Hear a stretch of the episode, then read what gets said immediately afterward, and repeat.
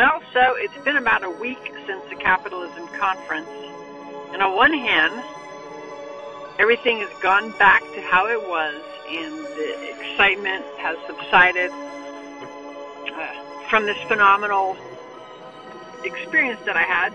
But on the other hand, everything has changed. I think something has fundamentally shifted um, in the goals that I have, in the way that I see them, not as like something that I might be able to get to, but something that is just a matter of time to just keep making effort and that it's already a given in my mind that I'm going to do these things. So that's fundamental. That's disruptive, as I said at the conference. Usually when you think of disruptive, it's something that causes a problem. But at Capcom, when something was disruptive, it was like, whoa, that's so awesome. It's, it's, it's disruptive. They're trying to change the game, trying to change the rules of the game. And that's disruptive. So, one of the most disruptive things that I saw at the conference has really very little to do with my business on Amazon or my business goals, but it's shifted the way that I think. And this has to do with uh, real meat. Beyond meat is what they're talking about it. So one of the pres- one of the presenters, um, along with the theme that capitalism and entrepreneurs solve problems, problems that even aren't their own, but problems that need to be solved one of the problems that was presented is the problem of meat.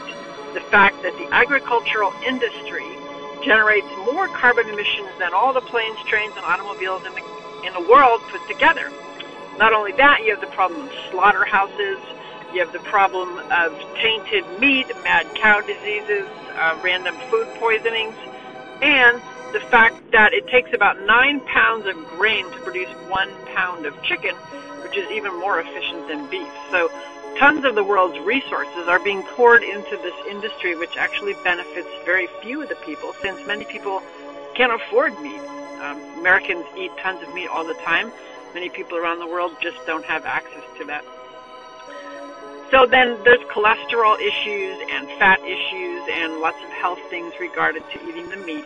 But the fact of the matter is nobody is going to stop eating meat or going to stop wanting to eat meat. Uh, you can't just turn everybody onto a garden burger and tell them to stop eating beef. So a bunch of entrepreneurs were sitting around looking at this $500 billion industry, trying to figure out how to disrupt it, how to change it, how to replace it with something else. So how do you get people to stop eating meat and start eating veggie burgers? There's only one way, really. You'd have to have something that tastes as good or better than meat, that costs less than meat, and is healthier than meat. If you can't do that, then you should just go home because nobody's going to change their patterns or their desires or their cravings for that matter. So these guys set about trying to find out. These were uh, capitalists, venture capitalists, and uh, innovative thinkers, entrepreneurs they were not experts in creating a plant-based meat, but they figured there must be somebody who was. So they went about trying to discover that and found out that there's uh, three different innovative and remarkable approaches uh, to the substitution of meat for vegan constructs. And these were actually not only so viable, but um, actually extremely tasty. They pursued, the, like I say, three different angles. One has to do with just a pure vegetable substance. The other has to do with uh, more like cultivating beef cells, which is another story. But anyways, they took this stuff and they served it to Bill Gates and Jack Welch and several other of the world's leading venture capitalists. And Bill Gates said, this is a game changer, and he wrote him a check. This is a game changer. I've took my two daughters to try the Impossible Burger, which can be found at restaurants near you and both of them were astonished. You cannot tell by looking at it that it's not a burger. You can hardly tell by tasting it that it's not a burger.